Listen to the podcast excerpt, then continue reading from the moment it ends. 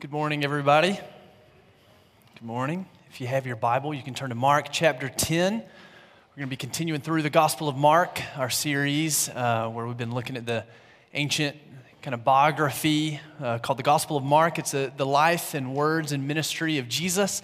So we're going to be in Mark chapter 10 today. But before we do, I want to remind you last week, Fred uh, told us about uh, November 6th. It's four other Sundays, okay? So we are having church that day. Church is just going to start at a different time, okay? So instead of 10 o'clock, it's going to start at 9 o'clock on November 6th. Uh, like Fred said last week, that's okay because that's time change Sunday. So you gain an hour of sleep. And if you're like us and you have little ones, you're going to be up at like 5 o'clock, anyways. I don't remember which way it works, but time change is awful with little kids because they don't care about time change. It means nothing to them. They're going to be up. But for four other Sunday, uh, what we're going to be doing is uh, come uh, prepared uh, to serve others.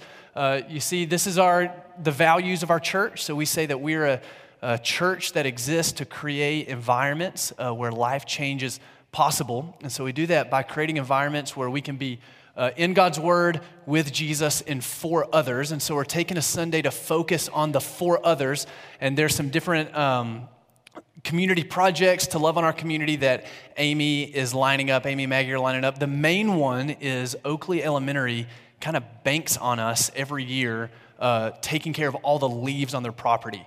Uh, their, their maintenance and grounds staff is understaffed and overworked, much like most of the world right now, it feels like.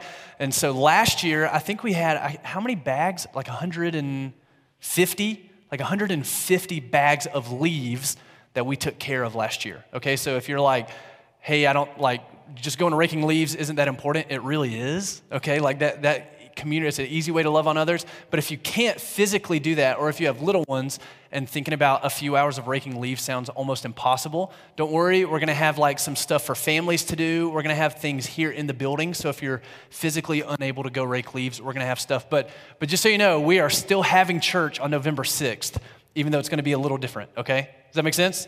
Are we, everybody, okay? Are we awake today? Okay, we are awake. Good. Um, hey, let me, let me read the passage today, and then let me pray, and then, then we'll jump in. We're in Mark chapter 10. We're going to be in the first 12 verses today. And so let me, let me read the passage for us, and then we'll pray. Jesus then left that place and went into the region of Judea across the Jordan. And again, crowds of people came to him, and as was his custom, he taught them. Some Pharisees came and tested him by asking, Is it lawful for a man to divorce his wife? Well, what did Moses command you? He replied. And they said, Moses permitted a man to write a certificate of divorce and send her away. And Jesus said, Well, it was because of your hardness of heart that Moses wrote you this law. At the beginning of creation, God made them male and female. And for this reason, a man will leave his father and mother and be united to his wife, and the two will become one flesh. So they are no longer two, but one flesh. Therefore, what God has joined together, let no man separate. And in verse 10, when they were in the house again, the disciples asked Jesus about this, and he answered, Anyone who divorces his wife and remarries and marries another woman commits adultery against her. And if she divorces her husband and marries another man, she commits adultery. Let's pray and then we'll jump into it. Jesus, thank you for your life. Thank you for your words. Be with us today as we uh, see what it means to follow you, to love you. And I pray that we leave today knowing, loving, and trusting you more than when we came in. It's in your name that we pray, Jesus. Amen. So in, in 2004, there was an Olympian named Matt Emmons and Matt Emmons competed in the three position air rifle event. And he was like a shoe in, guaranteed gold medal. All right, so it came to the last round of the event. He was in first place. All he had to do was step up and hit the target. And so, to put in perspective, this guy was like crazy disciplined, crazy trained. I mean, he was, he was going to win, no doubt, the gold medal. He had hit bullseye after bullseye. Like, they, like guys who compete, Olympians who compete in this, like train themselves to like shoot, like pull the trigger for the air rifle in between heartbeats. Okay, so like there's like no way that he's not going to get a gold medal here. And so he steps up to the line and he holds his rifle up and he shoots and it's a dead bullseye. And he starts cheering. So as he starts cheering, he turns around and he looks at the scoreboard and he goes from first place to eighth place. And in confusion, he turns around and he realizes he was celebrating hitting the wrong target.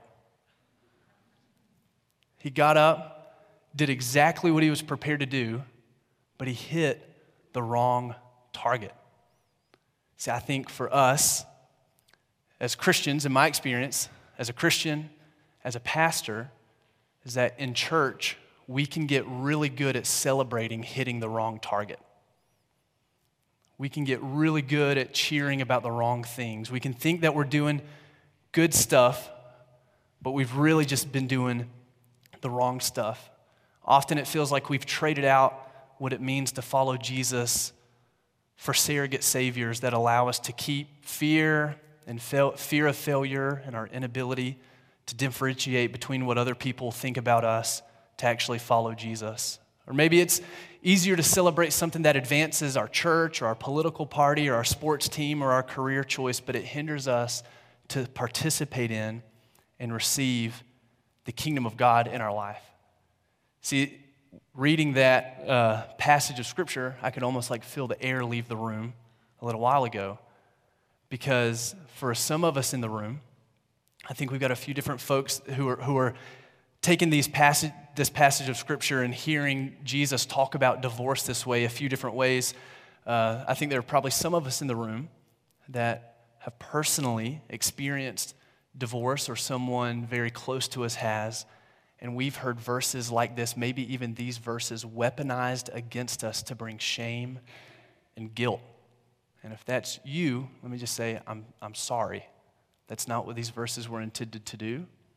Jesus, his goal was never to bring guilt and shame, but to bring redemption and restoration and reconciliation and grace. See, divorce is not a sin.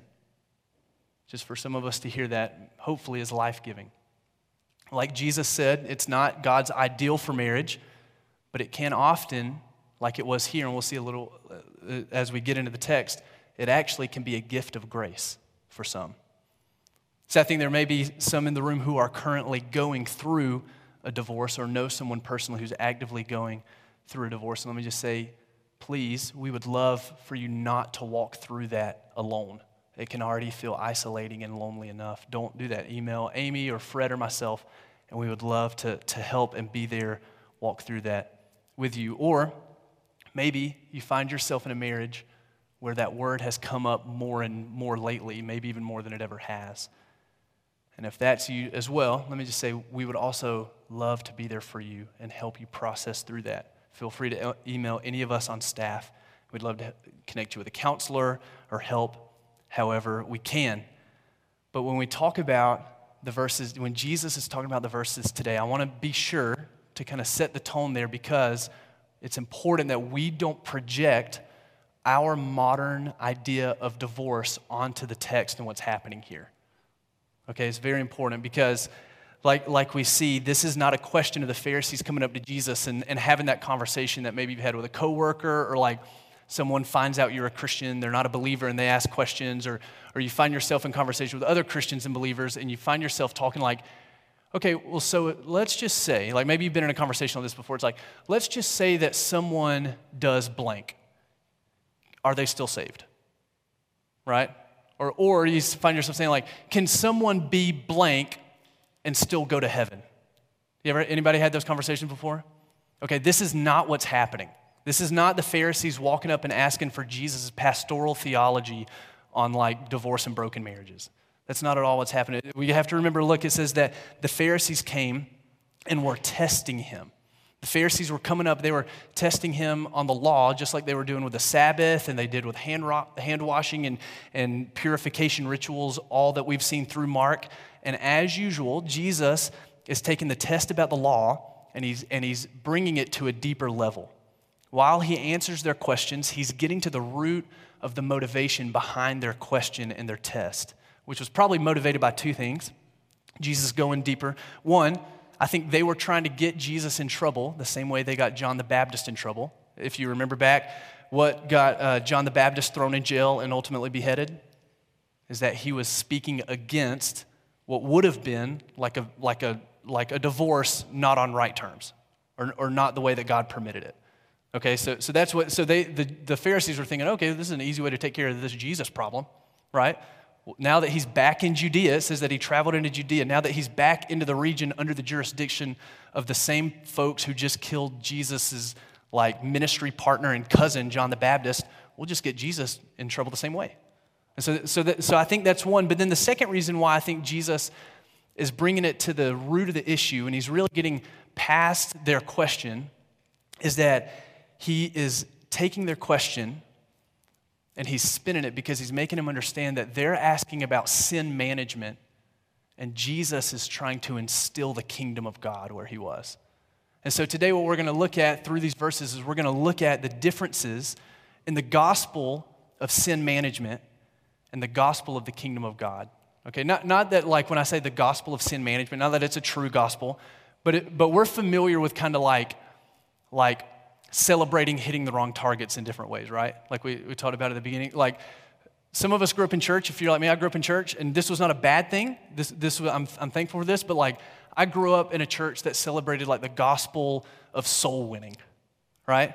Like, like I grew up in a church and in kind of a religious tradition where it was like that was kind of the end all be all. Like, man, you know, you got to be praying for lost souls. You got to share the gospel with everybody you meet. Don't be ashamed of the God. And, and all those true. I'm thankful for that. Like, I, like I've got a little bit of like that in my bones, you know, but like the way, the way that wasn't the full gospel is that like it left me feeling like ashamed if I didn't share the gospel with somebody. You know what I'm saying? It was like, I should be, I just made this friend at work. I guess I'm supposed to make them think I'm weird now immediately. I don't know. You know, like instead of build a relationship. So, but I'm thankful. It taught me to pray for the lost. It gave me a heart for that. But it left me a lot of times like feeling ashamed. Or maybe you grew up in a church that was like the gospel of worship okay, where it was like, hey, if you don't come to church and just have an all out breakout experience worshiping and celebrating God, then you're doing it wrong. Like, we were made to worship and celebrate, and like, all that's good, but like, so many breakouts, and you end up like having a breakdown. You know what I'm saying? Like, it's like, oh my gosh, like, I can't top last week, you know? Like, I was r- running around on the pews. Like, what am I going to do this week, you know? Uh, so maybe gospel of worship is, is what, you know, or maybe, you know, it's like a, like a gospel of uh, justice, where it was like almost the opposite of the gospel of soul winning, where it was like, hey, as long as we have the right like systems and structures and everyone gets everything they need, then the world will be good again and everything's right. But it's like, man, like you can have all that without an, you know, regenerated, regenerated heart, you know, like, you know, full bellies are fantastic and everybody I hope should have one but like you got to know Jesus, right? So like all so all of these are good things, but if we celebrate them too much, or maybe some of us did grow up in a gospel of sin management, you know, like like that's the church and kind of the religious structure you grew up in, which maybe was why this passage and even hearing some of the things Jesus said was kind of triggering for you, is because because even me saying divorce is not a sin, maybe part there was something in you that thought, is it not? Like, is it not? Because the gospel of sin management, what it does, the gospel of sin management grasps. See, let, us look right here. It's a typical day for Jesus. He's traveling around the Judean countryside, and as people gather around, he teaches them, and the Pharisees come to trap him. But Jesus, I love the way he kind of flips it on them. Look at what he does. Some Pharisees came in verse 2 and they were testing him and they said, Well, is it lawful for a man to divorce his wife? So they're coming in using big language, the word lawful. That would have made it a question of sin or not sin. All right, but look what Jesus, how did he respond? He said, Well, what did Moses command you? So he kind of turns it back on him and says, Okay, you tell me the law, right? They're supposed to be, oh, they kind of back off in verse 4. He says, Well, Moses, meaning the law, permitted a man to write a certificate of divorce and send her away. See, they were asking what was lawful. Jesus immediately turns it back on them, and they kind of back off a little bit. It's like whenever your, your kid, like Cora, asks me all the time, like, hey, can we have dessert tonight? And, and, and it's like, yeah, we can have dessert tonight. So in her mind, that means she should eat only dessert tonight. You know what I'm saying? That's not how it goes. Just because we can do something doesn't mean we should right now or we have to, right? Like she did it just the other night. Like she she she did it. She sat down to eat, and we hand her our dinner, and she's like, basically, this is Matt's paraphrase. Basically, it's like, what is this garbage? I don't want to eat vegetables. I want Oreos, right? And I'm like, Well, we can't have that yet. And she said, No, no, you said we could have dessert. So, what she does, she starts declaring something based on authority that she doesn't actually have, and that I'm the one who said it to begin with. Right? So, when the Pharisees come up and they're like, Hey, well, what does the, what's lawful? Jesus is like, well, what does it say, guys? Like, like, don't come at me with this. You know, I wrote it. You know what I'm saying? Like, they were trying all that they could to, to get away with something based on authority that, that Jesus was going to have to himself submit to, but Jesus was trying to get them to see that their question wasn't even the problem. See, the problem was that they, they were using a gift of grace to try to control others. They were, they were control graspers. I got that, I got that term from a, from a book by a man named Robert Mulholland, uh, Invitation to a Journey. He says that because we live in an objectivizing culture, meaning we look at things and we look at people, we look at the world around us as just objects that we can use and shape to fit and bend within our will, that it's easy for us to think that everything should just be grasped and controlled for our own purposes. And so, control graspers are, are people who, like me, I'm, I'm, I'm bad for this we like to create control structures that allow me to be the subject of a world full of objects so that I can do whatever I want with them with no repercussions to me. Like from my family to my coworkers to my finances, my job, even my spiritual formation, like the way that I relate to Jesus and the practices that I do and I choose. I like to create structures that let me have full control. Like if you've ever thought about like doing, you know, some of the spiritual disciplines or practices, you know, reading your Bible, whatever. Like how how many of you guys, because it's not for me, how many of us thought one day, just randomly thought, like, Jesus talked about fasting, I'm just gonna fast. And it was super easy. Okay. How many of us thought, I'll do a Bible reading plan, easy for me to set apart 15 minutes a day and read? You don't have to raise your hand. But think about even the spiritual disciplines, the way that we relate to God. It is so much easier for us to control that, and we gravitate towards the ones that are easy than the ones that actually stretch us. And this is the Pharisees were masters at this. See, look at, look at what Jesus does in verse 5. He says, It's because of your hearts, because your hearts were hard, that Moses wrote you this law. So already Jesus starts to personalize it back on them. He's like, hey, this isn't a theoretical situation we're talking about here. The, the heart is a personal issue that you have to deal with. See, we, we shouldn't be surprised. Jesus has been doing stuff like this. And, he, and here's ultimately hardness of heart because they weren't in the law. See, hardness of heart is, is the result of now allowing God to change you. Robert Mulholland goes on in that book talking about power graspers. He says, Graspers powerfully resist being grasped by God. Manipulators strongly reject being shaped by God.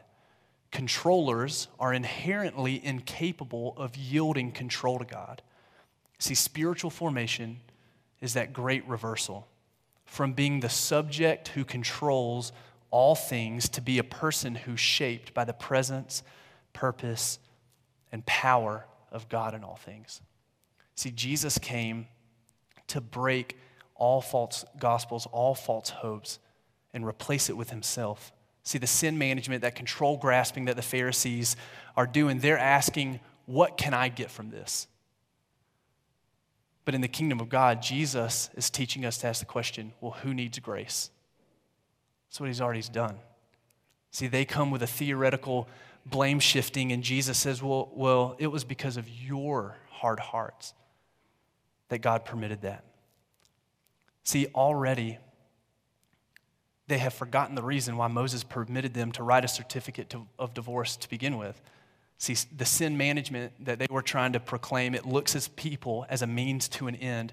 But in the kingdom of God, people are seen as citizens and heirs to the throne of grace. See, the whole reason the certificate of divorce was allowed to be written to begin with was to protect the woman.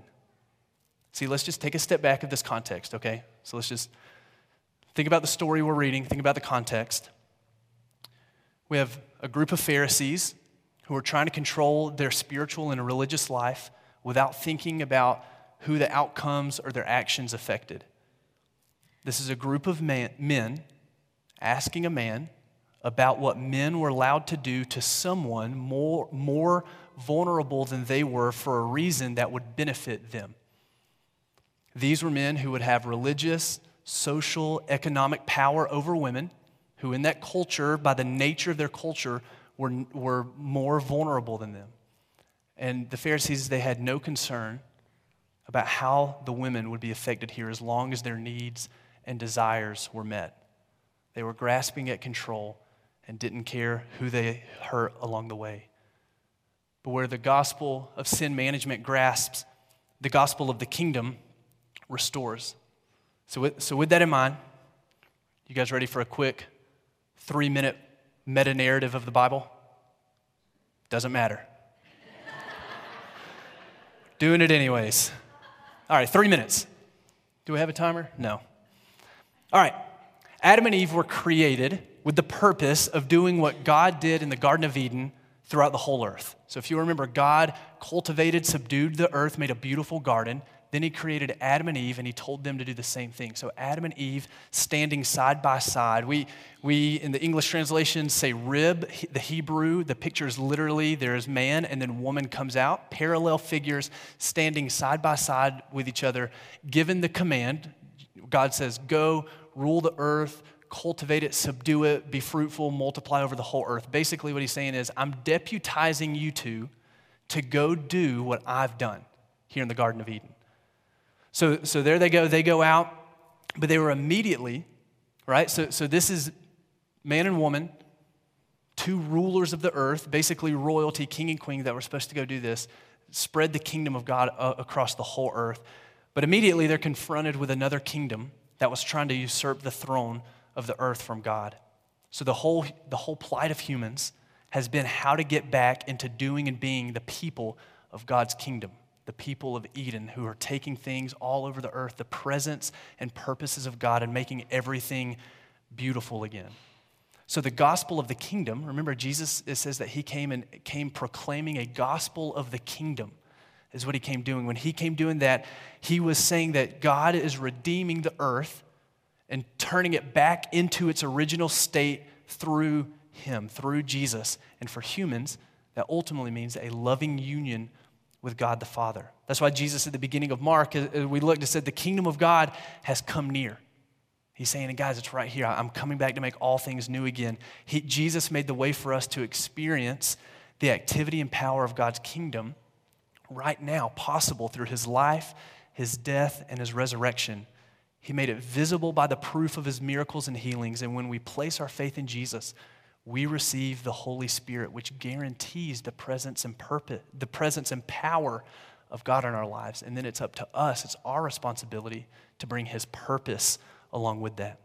And that's what it means for God's kingdom to enter into our lives. So when we're talking about the kingdom of God restores, see, for a kingdom to exist, you got to have four things. You got to have a king, you got to have people to rule, you got to have some kind of law, you got to have land. So, for us, when we talk about participating in and engaging in and experiencing the kingdom of God in our lives, it's God the King who has written the law on our hearts by the Holy Spirit through Jesus.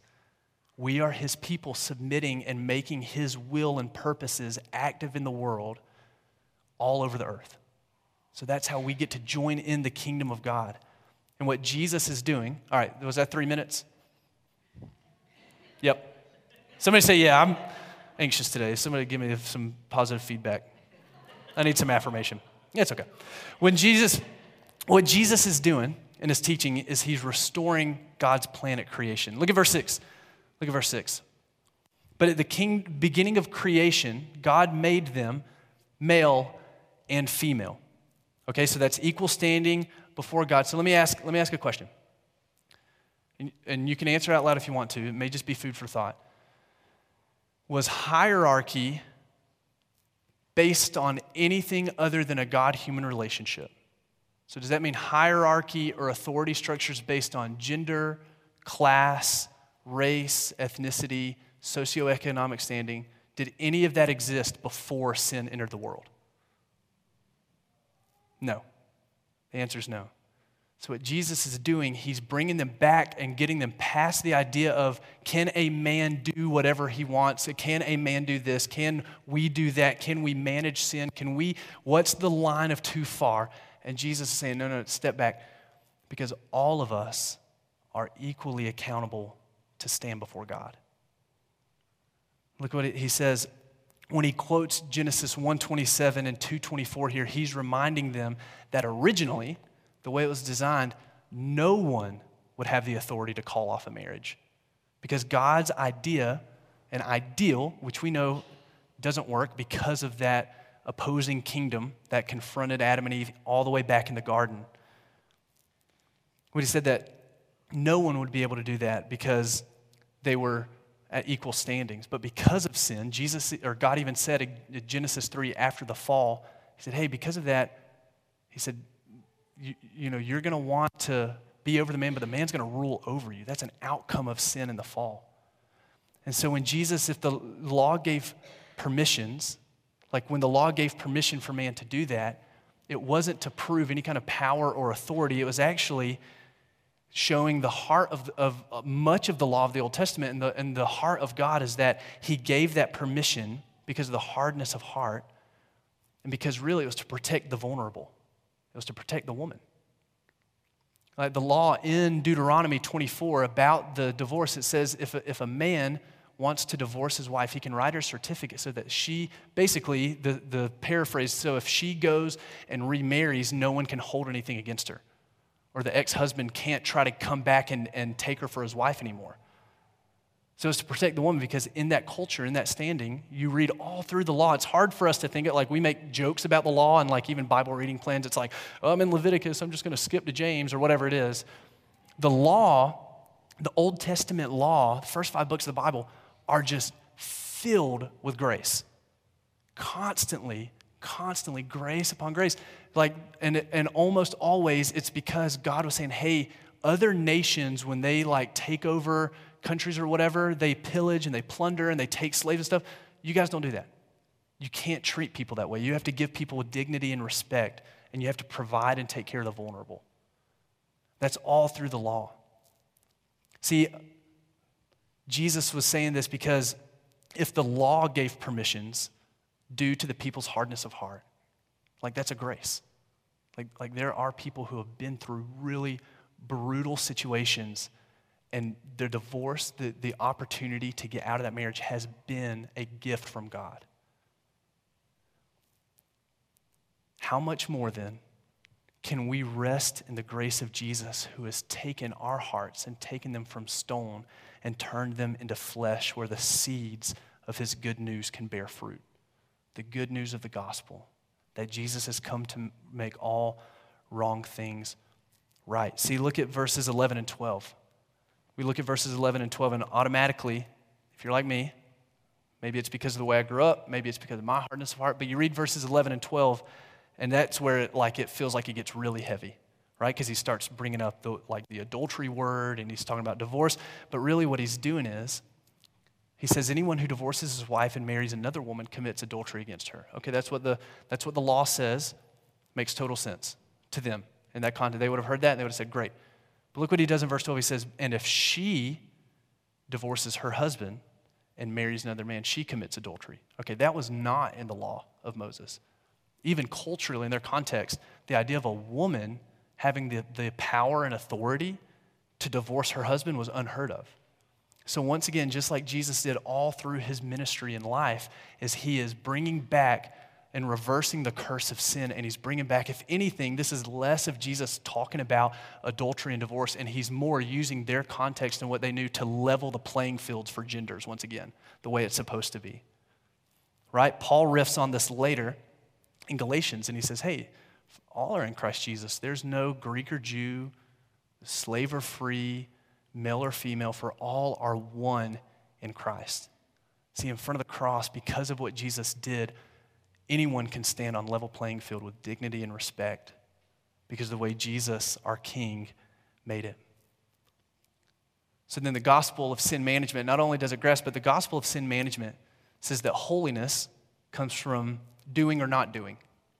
See, the, the law on divorce found in Deuteronomy It was, it was saying that if a man wanted to divorce his wife, he could give her a certificate and that it could, it could basically be done.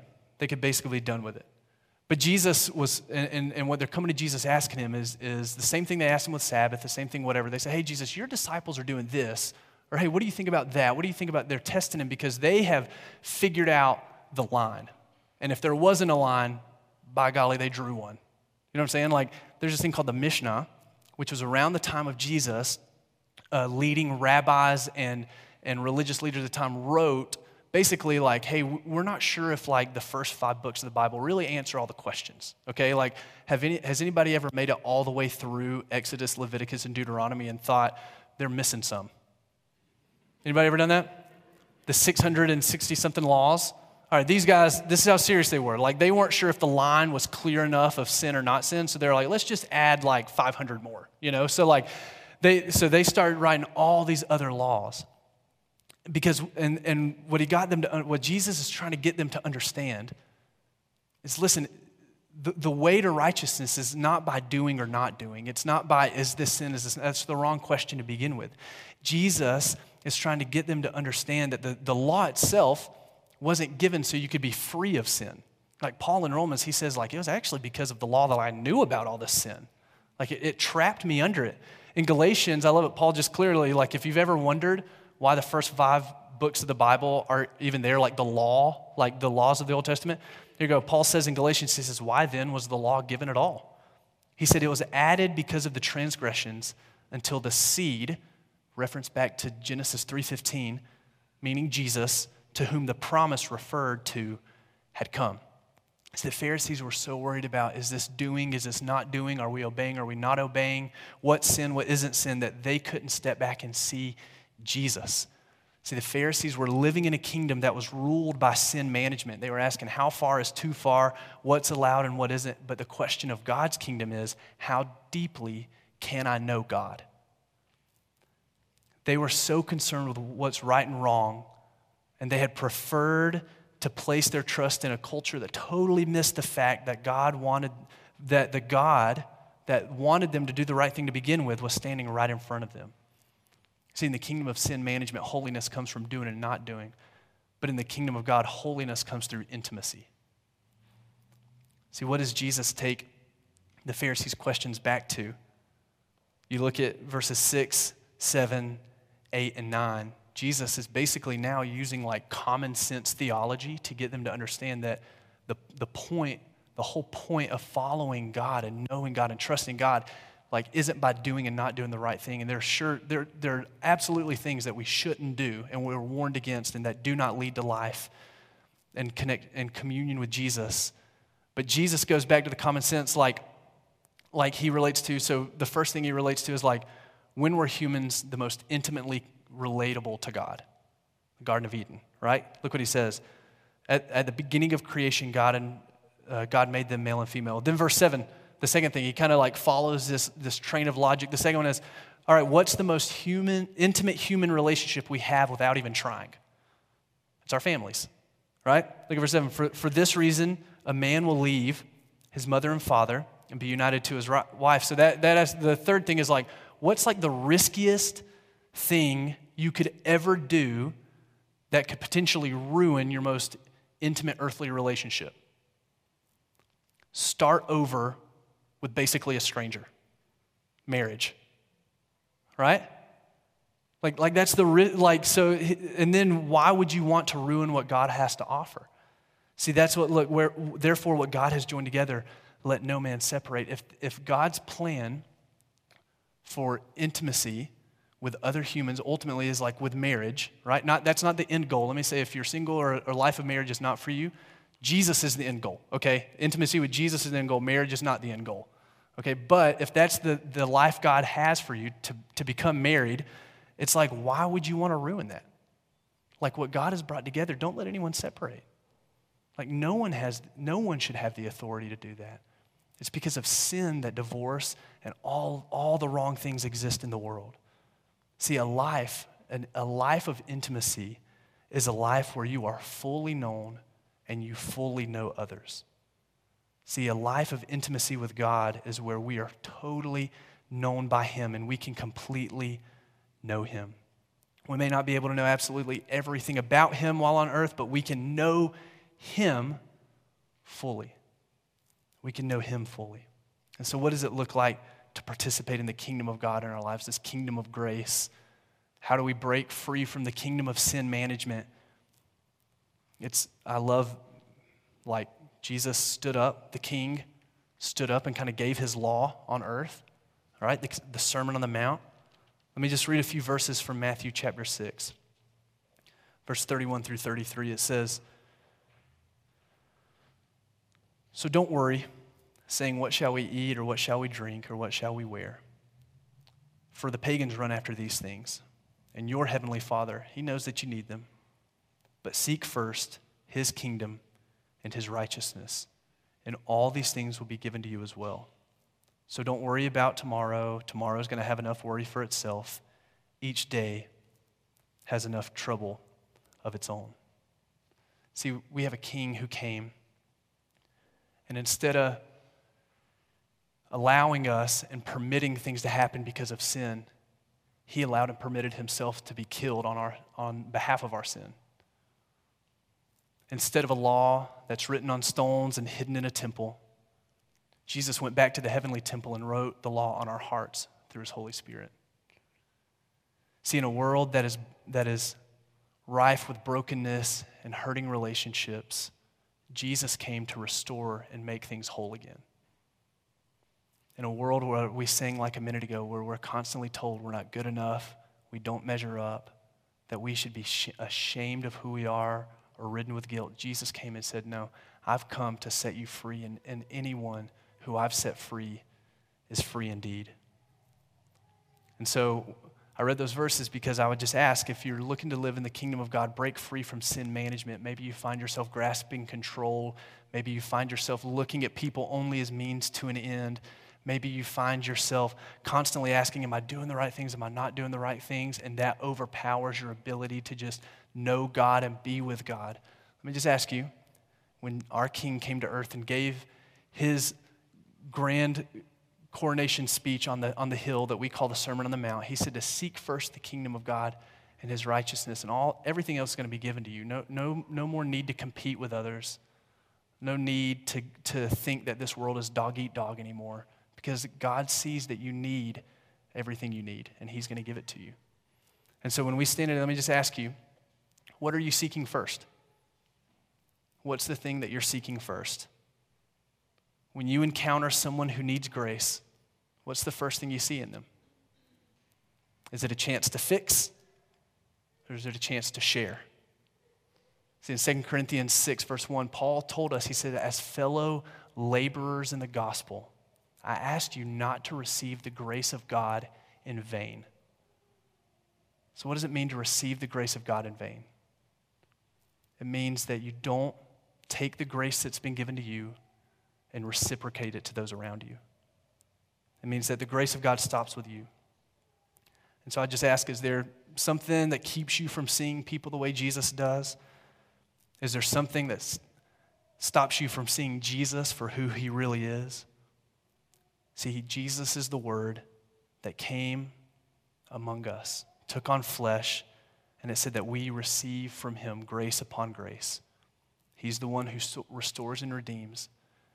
And God help us if we care more about what other people are doing than how beautiful Jesus is. He's our Savior, and He's come to set free.